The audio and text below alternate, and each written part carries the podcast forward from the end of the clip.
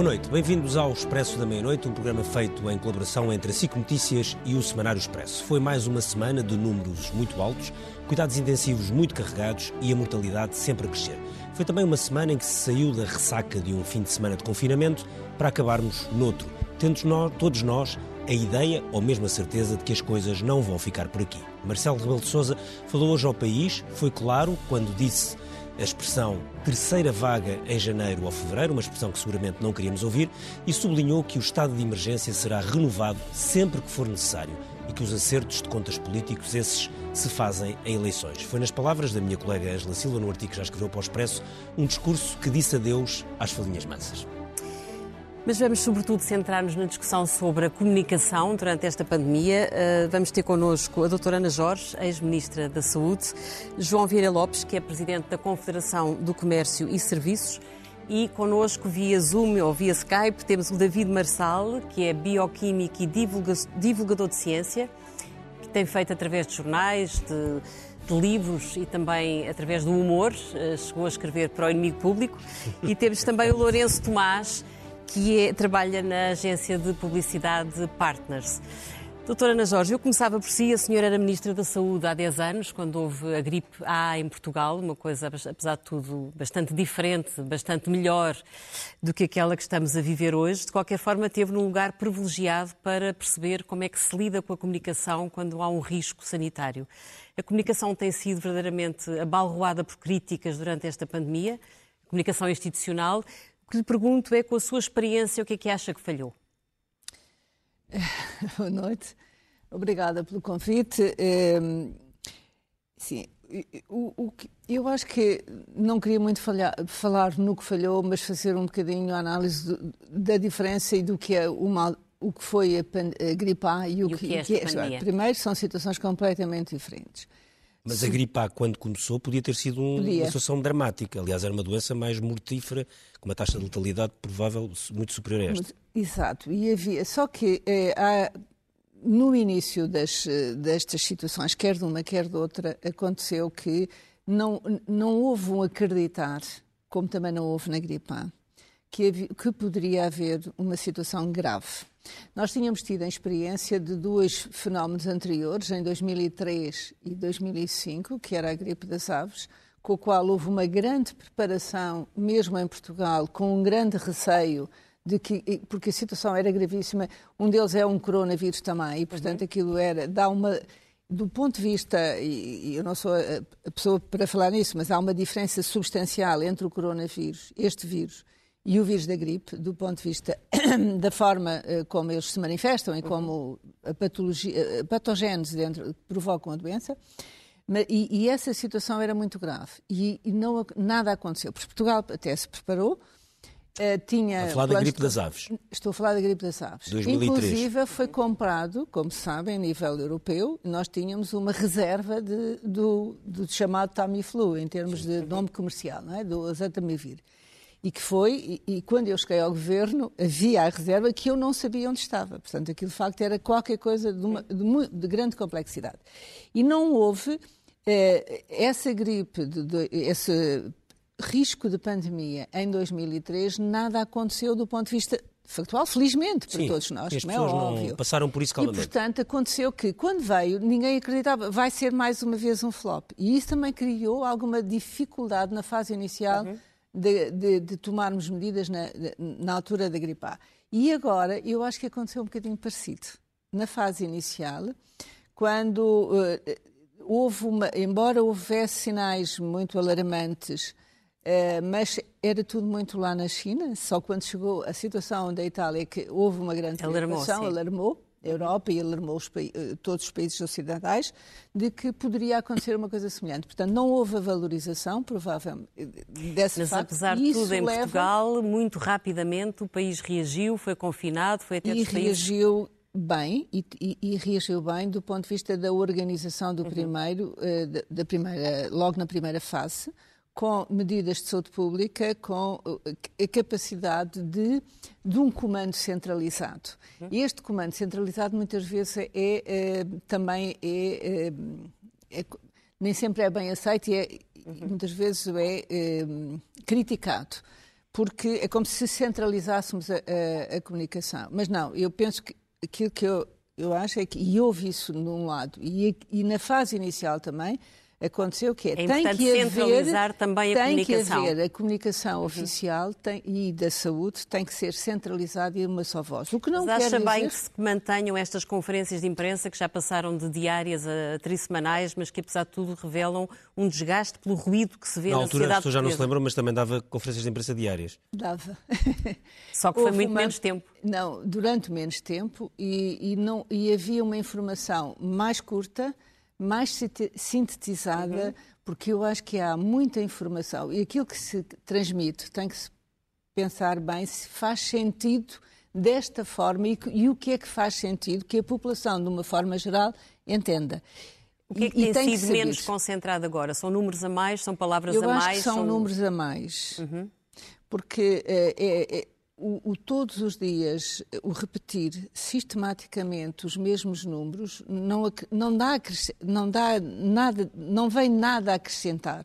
E é demasiado ruído, demasiada preocupação e as pessoas muitas vezes não valorizam isso. Deixa, Deixa-me aproveitar uma... esta, esta, dica para perguntar só ao, ao, David Marçal, que está, que está a entrar no, neste programa por, eh, por Zoom. Uh, David, uh, como uh, investigador, como divulgador científico, eh, a verdade é que nós já tivemos, de facto, estas situações pandémicas relativamente recentes, sobretudo a questão da gripe A, houve a situação do SARS e do MERS, mas essas foram muito eh, situadas uh, geograficamente, e de repente estamos perante uma pandemia, obviamente, muito grave e muito longa, mas os meses passam e a minha pergunta é: era possível ter-se feito esta comunicação de outra forma? Porque todos os dias saem estudos que dizem uma coisa, depois sai um estudo que diz outra. Num dia dizem que a, grande, parte, a maior parte dos casos esmagadora é em casa, depois afinal já só descobriram que só 20% dos casos é que sabem onde é que foram. Nós ficamos todos muito confusos com a quantidade de dados e de estudos e de coisas que saem. É verdade. Uh podemos dizer que por duas razões diferentes. Uma é que estamos a assistir à ciência em direto, ao contrário de outros temas eh, em que a ciência tem uma intervenção, como por exemplo as alterações climáticas, em que a ciência, quando é comunicada ao, ao público, já é ciência estabelecida, portanto já se sabe com um grau de certeza relativamente elevado o que é que se tem para comunicar. Eh, neste caso da Covid-19, estamos a comunicar ciência em direto, ou seja, à medida que ela é produzida, eh, com os avanços e recuos, becos sem saída, coisas que se pensava que era assim, mas afinal não é bem assim. Isso é o processo normal da ciência. A ciência não se baseia em não cometer erros, mas em encontrá-los e corrigi-los. Errar é humano, mas persistir no erro é diabólico. E isso é um problema porque isso implica compreender este, esta dinâmica, implica, implica compreender o que é que é o processo científico e a maioria das pessoas não sabe o que é, que é o processo científico, não sabe porque isso também não lhes é comunicado. Na verdade, a ciência, como é representada no espaço público, em geral é pelos resultados. Portanto, são os resultados da ciência que chegam ao espaço público. Portanto, as pessoas em geral estão habituadas a ver a ciência como uma espécie de caixa negra de onde saem conclusões. E a ciência, de facto, avança eh, aos solavancos com toda a humanidade e com toda. Eh, a ciência é feita por pessoas que cometem erros e é o caráter social da ciência, ou seja, é esta, é esta interação tanto competitiva como colaborativa entre os cientistas que faz com que nós possamos ter confiança na ciência, porque os investigadores da comunidade científica que escrutinam o trabalho uh, mutuamente, escrutinam, os investigadores escrutinam o trabalho uns dos outros, e isso faz com que nós possamos, ao fim de um certo tempo, poder grande confiança, ter grande confiança nos resultados científicos e basta olhar para o mundo à nossa volta para ver como, como podemos ter confiança nesses resultados. Isso é um aspecto do problema. As pessoas não conhecem o processo científico e é difícil navegar neste mar de ciência em direto. O outro Só, problema... David, deixe-me só introduzir aí uma, uma questão. Se, se, a verdade da ciência em muitos momentos é incerteza, aquilo que as pessoas esperam dos responsáveis políticos são respostas certas e seguras. Como é que se resolve esse dilema? Comunicando a incerteza, dizendo a certeza que há acerca da incerteza. Isso é um problema que, que é difícil, é difícil para os comunicadores de ciência e, obviamente, também é difícil para os, para os responsáveis políticos. Mas a verdade é que, acerca de muitos aspectos eh, desta pandemia, o que há é incerteza, embora ela venha a ser reduzida. A ciência, não, em grande medida, não procura. Eh, procura procura a certeza ao reduzir a incerteza. Portanto, o objetivo da ciência é reduzir a incerteza. E não é a primeira vez que esta questão se põe. Eh, no, nos anos 90 houve a crise das vacas loucas, o problema da BSE, e identificou-se um grande problema de falta de confiança no público nas instituições, designadamente nas instituições e no aconselhamento científico. E foi feita uma reflexão uh, e foi apresentado um relatório uh, no Reino Unido, na Câmara dos Lordes, que iniciou, um, digamos, uma nova, uma nova, um novo modelo de comunicação de ciência, que é o Public Engagement of Science, ou, ou seja, o envolvimento público da ciência, do público na ciência. E um desses elementos, e centrando-me agora aqui numa questão muito específica desse modelo, é a comunicação do risco. E a conclusão desse relatório, que, que tem por base experiências anteriores, é que, que sempre que há uma incerteza, essa incerteza deve ser comunicada com clareza. Porque se isso não acontecer, e se é revista essa indicação que foi apresentada como uma certeza, depois, quando há um recuo, quando há uma alteração da posição, isso gera desconfiança do público na ciência. E, no fundo, é, é isso que, que, que nós temos vindo a assistir. Portanto, quando nós comunicamos com demasiada certeza aquilo que não temos a certeza, depois perdemos credibilidade quando, quando acabamos por, por, por, por mudar as recomendações, porque não assumimos de início essa incerteza. Ok. Então. Deixe-me passar só ao, ao Lourenço. Uh, Lourenço, uh, esta ideia de comunicar a incerteza há um risco que é fazer alastrar o medo. As pessoas perante a incerteza, sobretudo se ela durar durante muito tempo, a insegurança e o medo alastram. Como é que se dá a volta a isso em comunicação? Em primeiro lugar, boa noite. Uh, obrigado por ter sido convidado para, para, para falar neste, neste quórum. É, é, eu acho que é assim, eu concordo plenamente com o que acabou de ser dito, que é o seguinte: nós, quando nós, se queremos, estamos num assunto muito delicado que temos que comunicar. E a maneira mais certa de fazer isso é, é fazendo frontalmente, honestamente e partilhando também o risco que estamos a correr e o risco de não sabermos tudo. E se, se, quando ao princípio da pandemia isto começou a ser uh, comunicado e falado, uh, nós poderíamos dar até o benefício da dúvida, porque no fundo o Covid uh, apareceu e ninguém sabia bem o que é que era, depois eu acho é que os erros que foram feitos e foram cometidos continuam hoje em dia a ser cometidos e a serem feitos e por isso é que as coisas dizem e contradizem-se logo no, no, no, dia a seguir ou mesmo no mesmo dia. E eu acho que isso é que cria a incerteza e cria o medo nas pessoas. Eh, para isso, eu acho que a mensagem tem que ser muito mais clara e muito mais restrita eh, eh, e tem que ser comunicada a uma só voz. Nós aqui, hoje em dia, o que vimos é, é, é comunicados a várias vozes, seja pelo Presidente da República, seja pelo Governo, seja pela DGS nas suas conferências de imprensa e, e, até pelos próprios partidos, que hoje em dia mal acaba uma conferência de imprensa da DGS, que já foi dito aqui e eu acho que, que já estão obsoletas essas conferências de imprensa, apesar de terem pouco tempo já estão obsoletas, já temos, já temos os partidos a comunicar a, a, e a falar, mal acabam essas conferências de imprensa e cada um a, a dizer a, sua coisa. E, portanto, eu acho que a comunicação, a única maneira de, de passarmos certeza às pessoas e, e, de lhes tirarmos o medo é sermos consistentes na mensagem que lhes estamos a dar e, e, e falarmos a uma só voz. Mas, oh, oh Lourenço, desculpa, tu, tu, tu és uma pessoa muito experiente como, como publicitário, mas se chegar-se, neste caso, um cliente que te dissesse: Olha, eu preciso comunicar uma coisa que não sei quando é que vai acabar, que não sei como é que vai evoluir, que não vai correr bem para muita gente, e portanto é basicamente isto que eu tenho para dizer. Como é que isto se faz? Isto não é fácil, não é? Não, oh, oh, Ricardo, tens, tens toda a razão e não é nada fácil. Aqui a coisa é o seguinte: nós, se fosse um cliente qualquer que nos passa uma campanha, nós, nós tentamos ver por onde é que é melhor comunicarmos. Eh, eh, eh, pode ser pelo humor, pode ser pela, pela, pela uma maneira mais criativa e mais disruptiva ali e tudo mais. Aqui estamos a falar da vida das pessoas e da nossa vida e de todos estes perigos. Portanto, eu acho que aqui não há grande segredo e não há várias maneiras de fazer a coisa. Nós aqui temos que ser uh, uh, uh, o mais sintéticos possíveis, temos que partilhar o risco com as pessoas e dizer que não sabemos tudo e não fazermos futurologia.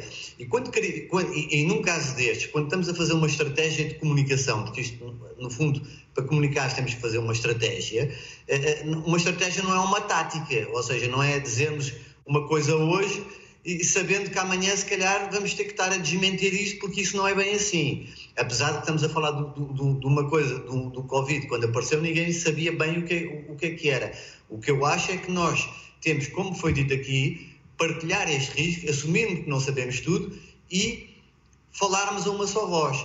E ao falarmos a uma, ao, ao falarmos a uma só voz, Uh, uh, temos que ser consistentes na maneira como, como vamos ser e, te, e, te, e, temos que criar aqui uma união.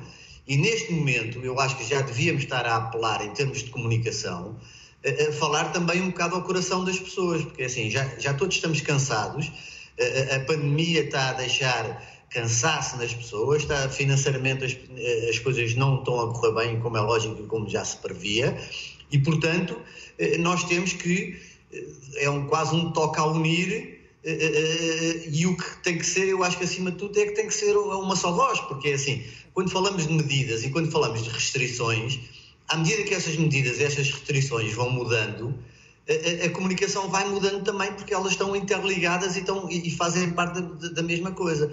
E portanto, eu, eu, nós não podemos, é, ao falarmos disso, estamos a dizer para as pessoas terem que estar em casa e depois a seguir já não têm que estar em casa porque afinal já podem sair e depois a seguir é para usar máscara, depois não é para usar máscara, depois há o avante, depois não há o avante, depois há o, a Fórmula 1 e podemos ir, depois não, não podemos, depois há a Champions e afinal temos que ficar em casa. E isto é, são estas medidas que vão mudando e com as medidas vai mudando também as eh, vão mudando também a, a, a, a comunicação e essa comunicação é que, para as pessoas, eh, eh, passa a ser eh, incerteza, passa a ser medo e passa a ser tudo mais. E, portanto, eu acho que, de uma vez por todas, temos que aprender com os erros e aqui temos que tentar unir e os partidos têm que deixar de ser partidários e têm que perceber que há aqui um bem maior. E ainda o Presidente da República dizia na, na sua comunicação às oito que, no fim, uh, serão apuradas as responsabilidades e far-se-ão as contas, e temos que todos, todos, pôr um bocado de lado essas contas por agora, e no fim lá veremos isso, e, e, e, e temos que sair disto da maneira menos com menos prejuízo possível. E isso passa muito pela comunicação, e essa comunicação tem que ser consistente e tem que ser, tem que ser feita a uma voz. João Vieira Lopes, a comunicação no que toca à Confederação do Comércio e de Serviços tem sido clarinha, portanto vocês avisam que isto é uma catástrofe para o setor, que há muitas empresas que pura e simplesmente vão, vão fechar, não vão conseguir aguentar, nomeadamente no setor da restauração. Agora, a verdade é que as manifestações do passado fim de semana, em que vimos vários responsáveis da restauração na rua e um chefe, aliás, muito mediático, tiveram um impacto muito maior do que todo o vosso discurso institucional até aqui. Acha que a vossa relação com o poder económico já só vai com protestos de rua? Uh, penso que uh, a situação não é exatamente essa. Uh, nós, face a uma situação dessas, tivemos que pensar em dois públicos, no consumidor e na empresa. como é que se articula uma comunicação que marca uma posição face a dois públicos que, por vezes, até são confrontacionais? esse foi o primeiro grande desafio que nós tivemos. A primeira grande medida que nós tomamos foi eh, protocolar com, eh, com o Governo, através da Direção-Geral, um conjunto de medidas para o comportamento dos, dos pontos de venda e para o comportamento dos consumidores nesses pontos de venda. Para quê? Porque a primeira medida que era necessária era criar confiança. Era criar confiança. E aí eh, devo dizer. Confiança nas pessoas para as pessoas irem às lojas. Para as pessoas irem às lojas, exatamente. E confiança também uh, nos comerciantes para perceberem uh, que aquilo fazia parte do seu posicionamento, quer dizer, face ao, face ao cliente, não era só vender. Pronto. E quem diz vender, eu estou a falar de todos os estabelecimentos que têm porta aberta Sim, porta aberta para o centro comercial, que têm todos o, o, a mesma problemática. Mas isso foi conseguido, Portanto, de modo geral. As... Isso, em modo geral, foi conseguido e eu penso que foi um êxito. Foi um êxito. Uh, houve muito poucas falhas em contato com a ASAI, fizeram-se uhum. mostragens, etc. Houve, e portanto, essa foi, digamos, a nossa primeira uh, grande preocupação. E na primeira fase, eu penso que isto ajudou a preparar. O que é que chama a primeira fase ali de, março? Na, na fase, até ao verão. Fase, sim, de março até ao verão, ajudou a preparar. Quando ainda não estávamos cansados, não é? Um ambiente, exatamente, um ambiente uh, favorável até, digamos, às pessoas poderem ir às lojas. Uh, por outro lado, em termos de consumidores, uh, há uma parte que aí essa uh, não é propriamente diretamente a 100% nossa, tem a ver com criar um ambiente positivo. E aí a comunicação oficial nem sempre foi muito bem estruturada uhum. nesse sentido. Nós assistimos com toda a regularidade às reuniões do IFARMED, a, a, todo, a todo esse tipo de, de situações, e desde o princípio que nos pareceu que, a certa altura, o sistema de conferências de imprensa diárias não era positivo. E dessas reuniões do IFARMED, sente que foram úteis? Eu acho que foram bastante úteis. Eu acho que foram bastante úteis, independentemente. Teve em todas? Hã? Esteve em todas? Praticamente tive em todas. Não tive em todas a 100%, uma ou outra tive por vídeo, mas tive, tive em todas. Foram úteis porquê? Porque... Mas hoje são mais difíceis de seguir do que ao princípio, ou não? Uh, repara, a certa altura podiam ser um bocado... Ou são mais difíceis de resumir? Não, podiam ser um bocado repetitivas uh, por vezes, mas uh, para nós, enfim, empresários dirigentes associativos, que somos leigos, pelo menos tivemos uma percepção de um Sim. conjunto de mecanismos desta pandemia que nunca teríamos uh, uh, diretamente sem isso. Uh, e, portanto, ajudaram-nos também a perceber como é que determinadas ideias podiam ser, passo o termo, vendidas aos empresários, aos comerciantes, uh, aos cabeleireiros, às lavandarias, enfim, a todas essas áreas de negócio. Porque nós... Mas foi difícil convencer essa área de negócio a ter todos esses cuidados ou acha que houve uma abertura e uma receptividade boa para... Porque, no fundo, tiveram que fazer uma série de investimentos, não é? Uh, sim, mas eu acho que uh, as, as, coisas uh, correram, quer dizer, bastante bem. foi preciso, e aí houve uma preocupação das nossas associações, fazer uma abordagem setorial. O, o setor automóvel, as farmácias, os cabeleireiros, as lojas alimentares, as lojas não alimentares, por causa das trocas do vestuário. Eu acho que foi um esforço bastante grande e bastante, e bastante positivo. Por isso é que nós continuamos convencidos que, uh, e as estatísticas, as poucas que existem fiáveis, uh, uh, nunca foi propriamente o, o, comércio um dos grandes lugares de contágio. Claro, deverá ter havido, etc. Bom, mas essa, essa foi, a primeira, foi a primeira questão. Depois, em termos da comunicação, há aqui alguma coisa que nos preocupa, porque a repetição, aquelas conferências, a partir de certa altura, apareciam as conferências da lotaria em que estava à espera do número. Uh, e isso uh, desfocava. Isso desfocava. E, por outro lado, também temos que reconhecer que uma pessoa a falar todos os dias durante meses é muito difícil, é muito difícil, ou está muito bem brifada, ou há um briefing prévio, e nós eh, aí, aliás, criticámos diretamente o, criticámos diretamente o governo, porque achámos que havia falta de profissionalismo de comunicação na estruturação daquilo, independentemente de, das conclusões serem melhores ou piores. Portanto, isso, isso foram questões que nos preocuparam, que nos preocuparam muito. Por outro lado, a, eh, a população também nessa primeira fase Uh, enfim, uh, falou-se muito de civismo, nós uh, achamos que houve muito civismo, mas também houve muito medo. As televisões Sim, assustaram muita gente. Uh, aquela onda maciça de países como a Itália e como a Espanha assustaram muita gente. Uhum. Aliás, uh, nesse aspecto. Não foram as televisões, foi a realidade que assustou. Exato, exato. Não, mas a maneira como foi comunicado. Certo, a, maneira, a, maneira, como foi comunicado. estavam a acontecer. E, sim, as televisões condicionaram o espaço, pode ser maciço, mais sim, ou menos. Sim, tá era, era aquilo que o David estava a dizer. Nós estamos a assistir à ciência em tempo real e às, e às coisas Tanto, em tempo real a acontecer nos vários mas, países. Mas uh, eu não estou, não estou a criticar isso, estou a dizer é que isso teve esse impacto. Teve esse impacto e ajudou. Agora, eh, eh, uma situação destas depois tem uma lógica de cansaço. E uh, é preciso perceber que, uh, a certa altura, era preciso encontrar um mix que permitisse a economia funcionar minimamente, não podia estar parada eternamente, e que as, as pessoas cansaram-se. E aí houve alguma falta de visão, alguma superficialidade que criou a ideia às pessoas que isto, uf, já passou. Sim. E a partir de verão. Mas isso. isso uh, Deixe-me só acabar aqui um ponto. Deixe-me só acabar aqui um ponto.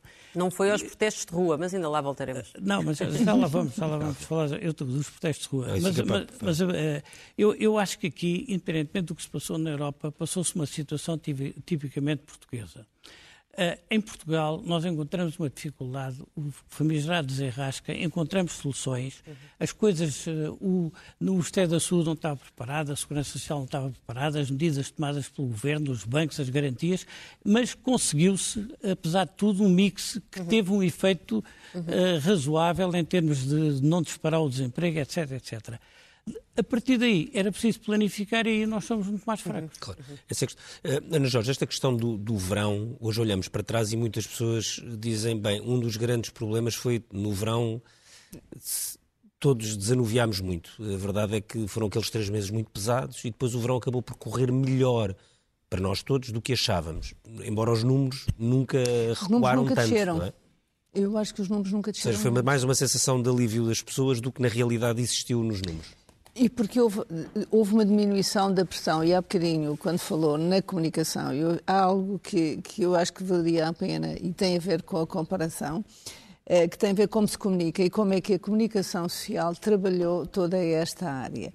É, porque, de facto, é quem chega, é, e, e, a televisão tem um poder muito grande uhum. pela imagem, e que, comparativamente com aquilo que aconteceu na, na gripe A, nós fizemos um trabalho grande de, de, retaguarda com um grupo de jornalistas. E que havia na altura mais dedicados à saúde, que talvez agora não estejam muito, pelo menos não tenho essa percepção, de pessoas que eh, tinham uma especialização e que fizeram um trabalho de retaguarda de discussão Agora a situação profunda. aqui é diferente. Aqui nós passámos a coisas em que jornais, telejornais inteiros de hora e meia eram sobre Covid. Isso Exato. nunca aconteceu na gripe atenção. nunca aconteceu. E, e, também teria que haver uma formação, porque isto ninguém sabia, e como há bocadinho uh, vimos, não sabia muito bem o que era o Covid. Agora a gripe afetou ainda uma porcentagem significativa de portugueses, não é?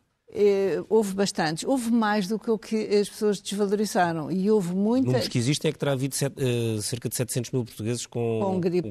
Houve algumas mortes. É houve situações. Cento e tal mortes. 150 ou 130, que eu revi os números não foi, obviamente, esta dimensão. Não é comparável, sim. Não é comparável, eh, obviamente, mas houve, algum, houve alguma, alguns doentes mal, não é? Também aquilo era uma situação grave, mas não houve, não houve isso. Mas houve, uma, houve um trabalho de, eh, de, desenvolvimento e de conhecimento e de discussão, de maneira que as pessoas, quando comunicavam, tinham uma maior capacidade de, uhum. de transmitir eh, de outra forma, mais mais tinham contactos regulares com Tivemos alguns contactos uhum. uh, dessa forma para poder trabalhar isso, quer a nível do Ministério, quer uh, também a Direção-Geral fazia isso.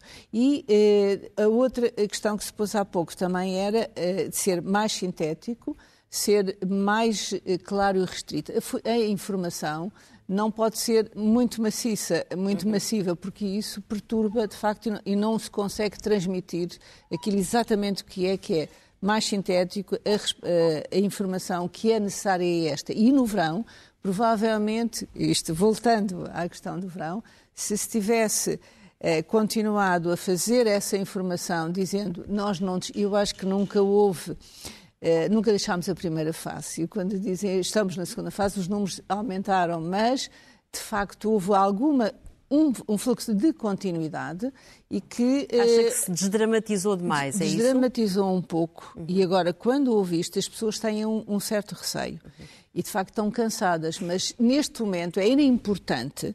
Uh, que uh, a população em geral que fizesse de facto a sua a sua adesão, a sua preocupação é assim: se nós não tivermos medidas sérias e, e, sem pânico, sem dramatismos, mas assumidas, nós não vamos conseguir baixar uh, o número de casos diários e logo vamos ter uma pressão maior sobre os serviços de saúde que não o é Presidente por falta da República de não falou hoje de uma terceira de vaga. Acha que isso, do ponto de vista da comunicação com o país, é favorável? Eu receio que isso seja muito nesta fase. Eu percebo a preocupação do Presidente tem a ver com o Natal e os feriados e as festas todas à volta.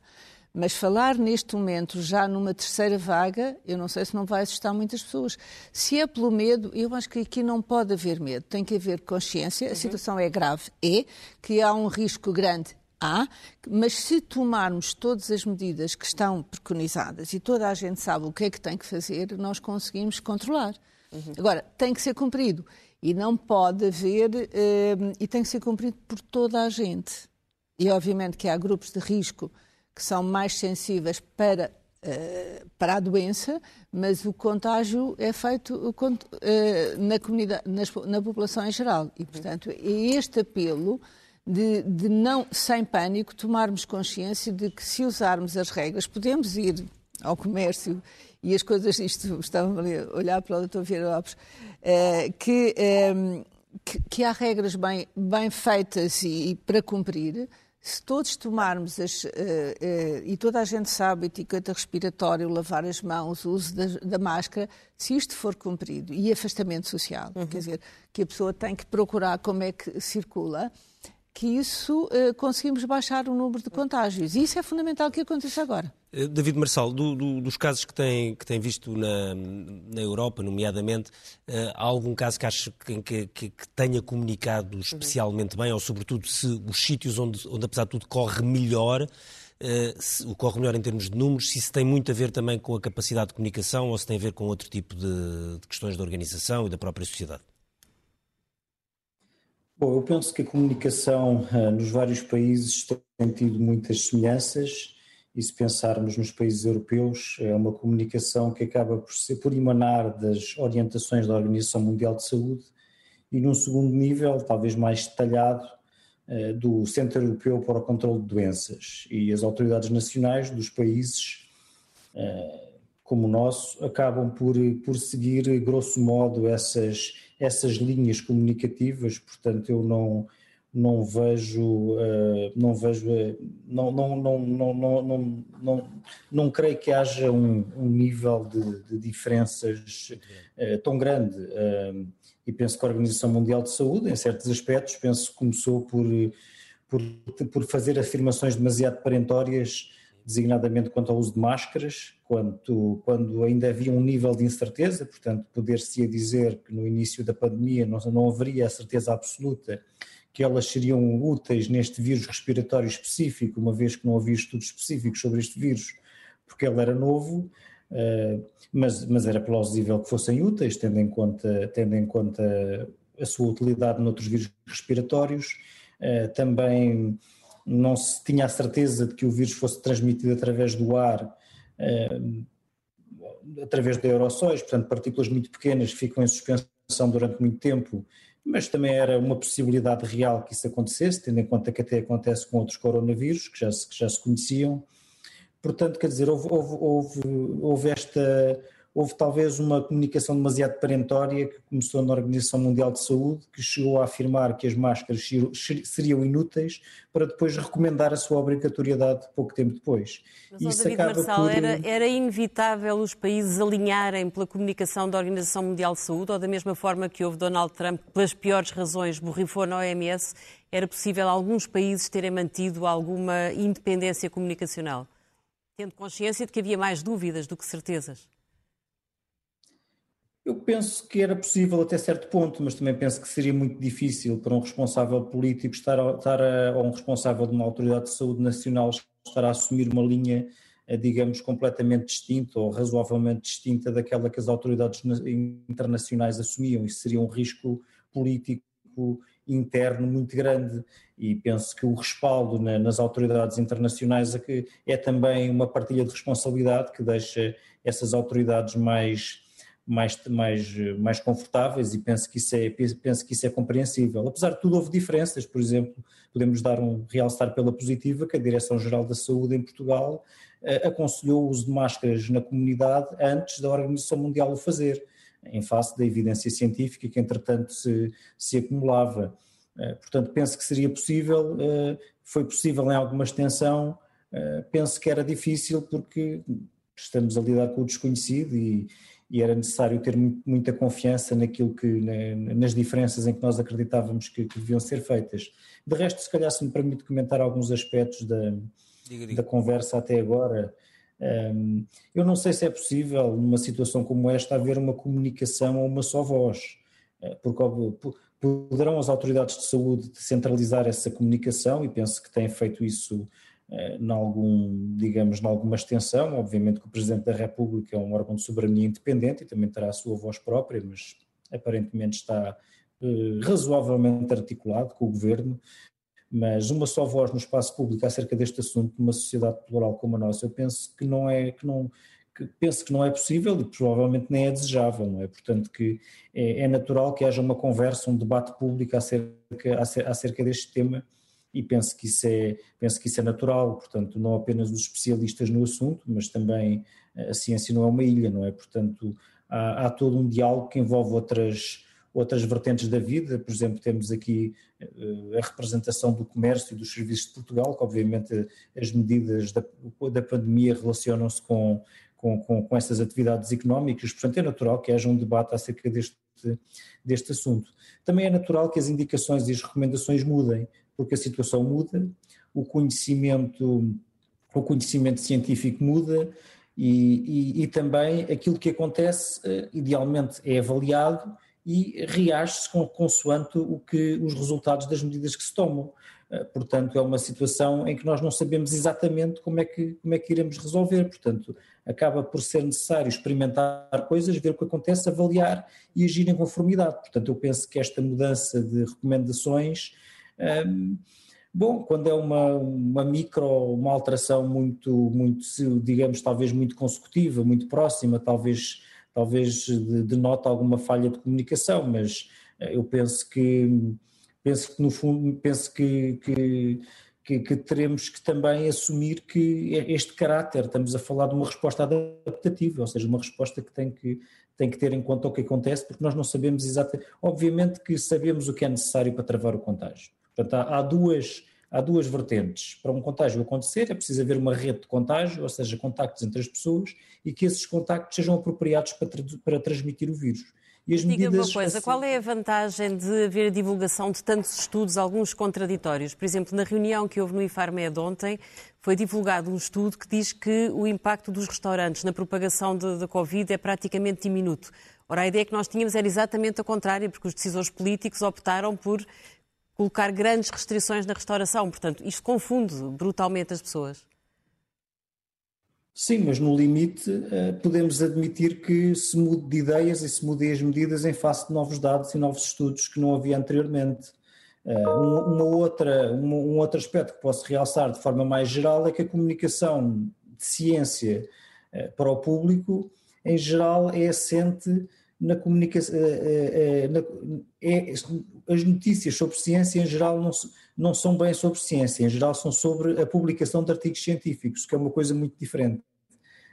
O artigo científico é um meio de comunicar a investigação entre os próprios investigadores, mas em geral, para nós, se nós quisermos saber as ideias principais da ciência ou que se extraem da literatura científica acerca de um determinado tema, não nos devemos centrar apenas num único artigo científico, devemos uh, perceber o contexto de, em que esse artigo se encontra, se esse artigo está em contraciclo com todos os outros, uh, se, se, há outros estudos uh, feitos complementares que dão uma ideia diferente ou mais, ou, ou mais geral acerca desse assunto. Portanto, eu penso que centrarmos num único estudo nunca é um bom uma boa opção. Temos que sempre ver opção. a paisagem toda. Nós temos o nosso, o nosso destino de férias, de férias, olhar para um postal ilustrado, possivelmente vamos ficar desiludidos. Temos que ver a, a paisagem Muito toda. Bem.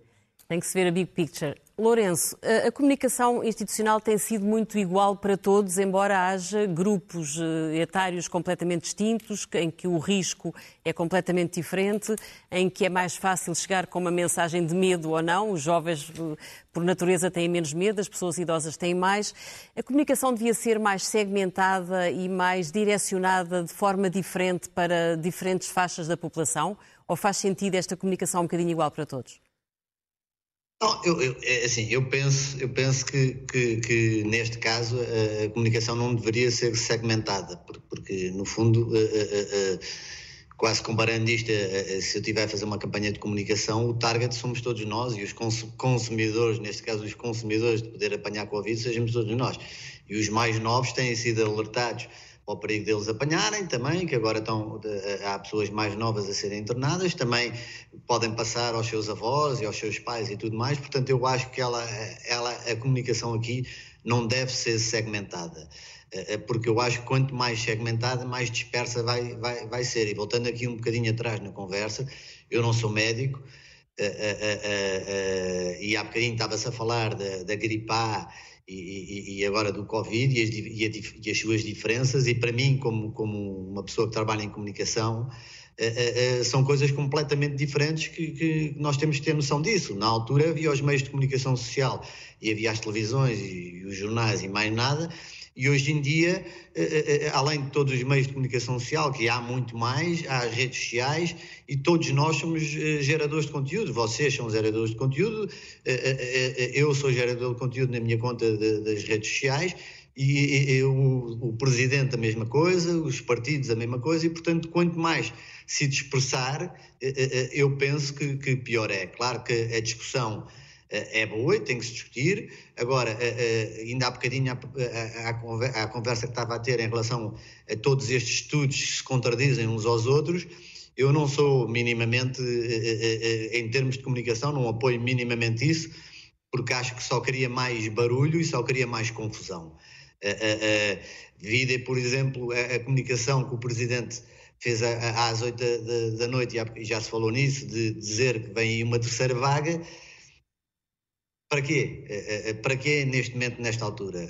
Vem aí a terceira vaga? Será que vem mesmo? A vacina vem antes? Ontem vi um programa na SIC, no, no, na vossa estação, espetacular, sobre a, a, logística toda que está a ser feita nos Estados Unidos para a, para a distribuição das vacinas, onde cá em Portugal, neste momento, não, não sequer se falou nisso.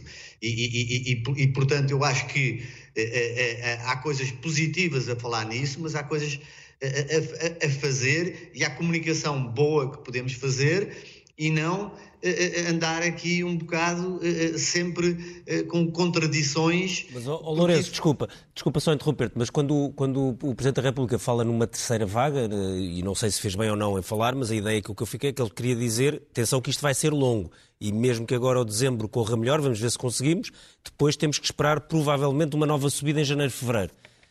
Certo, Ricardo, eu percebo isso, mas, mas uh, uh, será que vai? Uh, com certeza que irá demorar mais tempo do que todos nós queríamos. Agora, nenhum de nós tem noção. Da mesma maneira que é assim, há bocadinho estava-se a falar na DGS que nós,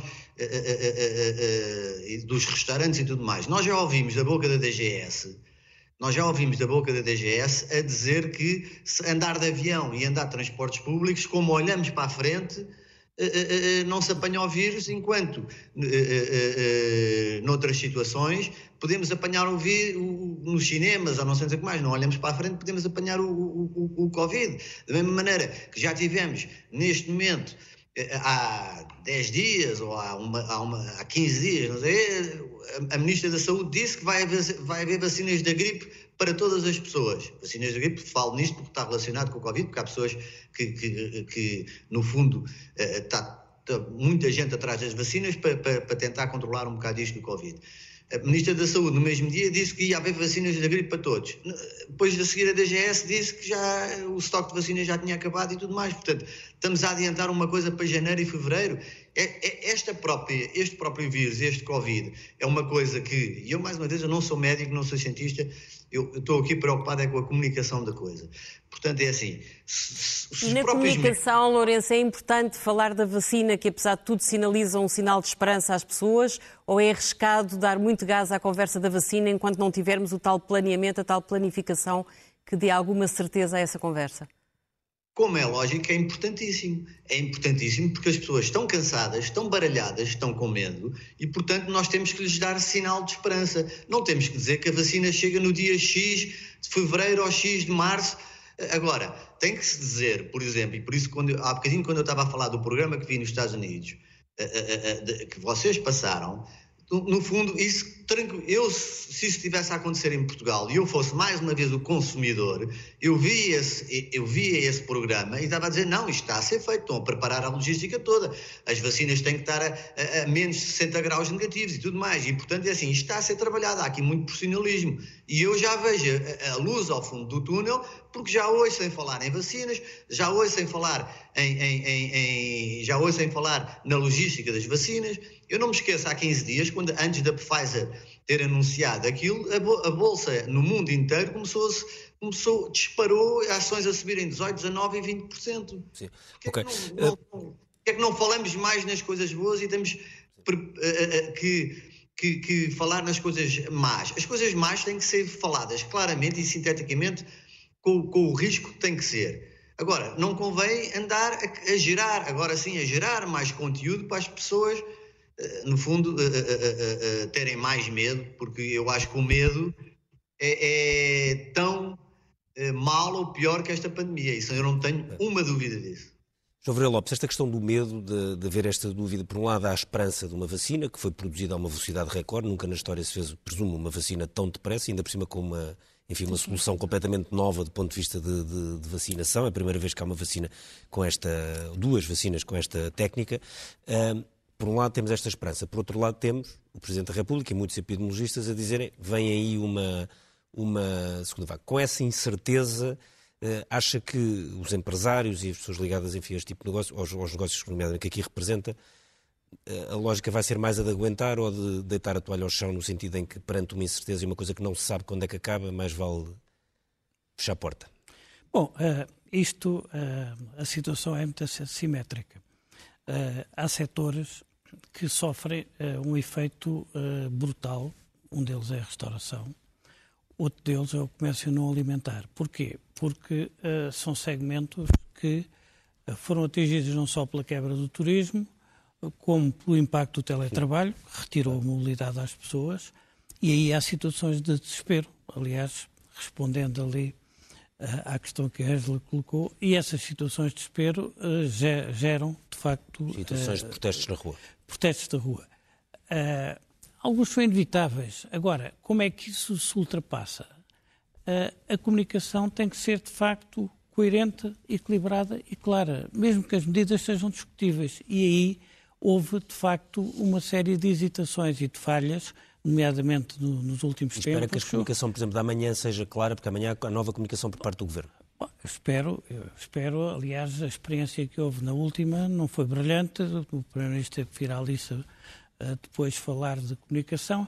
Enfim, aliás. Essa foi que foi à meia-noite. Uh, sim, mas uh, eu penso que a questão não foi, não foi só de comunicação, aliás. Isso é o Primeiro-Ministro. Foi uma questão também das medidas não estarem completamente calibradas quando foram anunciadas e depois ficaram aí uma, uma vaga. Agora, Mas essa também é uma questão interessante, é saber se as falhas são mais de comunicação ou de capacidade de decisão, não é? Uh, não é capacidade de decisão, é a estruturação das medidas. Quer dizer, uh, porque uh, isso é, há uma tradição política em Portugal que quando alguma coisa falha diz que a medida estava certa, a falha foi na comunicação. Mas isso é, é histórico nos, nos, nossos, nos nossos políticos. Uh... Espera que amanhã seja decidido que afinal no sábado e no domingo os restaurantes não, podem, não, não têm que estar fechados à hora do almoço? Uh, não sei uh, exatamente e o Governo tem mantido sempre muito fechadas essas decisões, mesmo nas relações connosco. Não sou capaz de fazer futurologia. Agora, o que me parece já uh, o seguinte, eu aqui não estou totalmente de acordo ali com o nosso homem da comunicação, com o interveniente da comunicação, pelo seguinte, eu acho que como, como a reação de vários segmentos da sociedade está a ser assimétrica, por exemplo, uh, os adolescentes hoje em dia estão a ser um problema maior do que os estudantes universitários. Eu não vi inconveniente se o governo tivesse uma comunicação mais proativa, porque o, a, a, comunicação do governo tem sido mais passiva, que tem sido transmitir informação. Eu acho que deviam-se fazer campanhas organizadas e, inclusive, em alguns casos, para determinados segmentos. Ok. Temos de terminar o Expresso da Meia-Noite. Vamos às primeiras páginas do jornal, que, aliás, já está hoje nas bancas, tal como na semana passada o Expresso sai, saiu um, um, um dia mais cedo. Na capa da revista do Expresso, uma grande entrevista. É a primeira vez que Francisco Sá Carneiro, filho de, de, do ex-primeiro-ministro Francisco eh, Sá Carneiro, deu uma entrevista, neste caso a Maria João Vilês, sofre-se em privado, é a primeira vez que quebra o silêncio quando estamos a poucos dias de passarem 40 anos sob a morte do então Primeiro-Ministro Francisco Sacaneiro. Uma entrevista a não perder. Na primeira página da, eh, do, do, caderno de uh, Economia, uh, Europol investiga fraude nos certificados verdes, é a manchete do caderno de Economia, e um pouco mais abaixo, uma entrevista com Miguel Almeida, presidente da NOS, a dizer que as regras do leilão da Anacom vão matar o 5G. Na primeira página do primeiro caderno temos que no Norte a situação Covid é pior do que Madrid, Paris e Milão e que o impacto psicológico da pandemia é pior nos jovens. Há 500 militares que vão ajudar no rastreio de infectados e há uma entrevista com a dirigente do PS, Ana Catarina Mendes, que diz há mais gente a saltar do barco. equipa de Elvira Fortunato inventa painéis solares portáteis, o aparelho do PSD apoia Rui Rio no acordo com o Chega e José Sócrates processa os criadores do BES que lhe pediram indenização. Termina aqui o Expresso da Meia-Noite. Nós voltamos na próxima semana. Boa noite.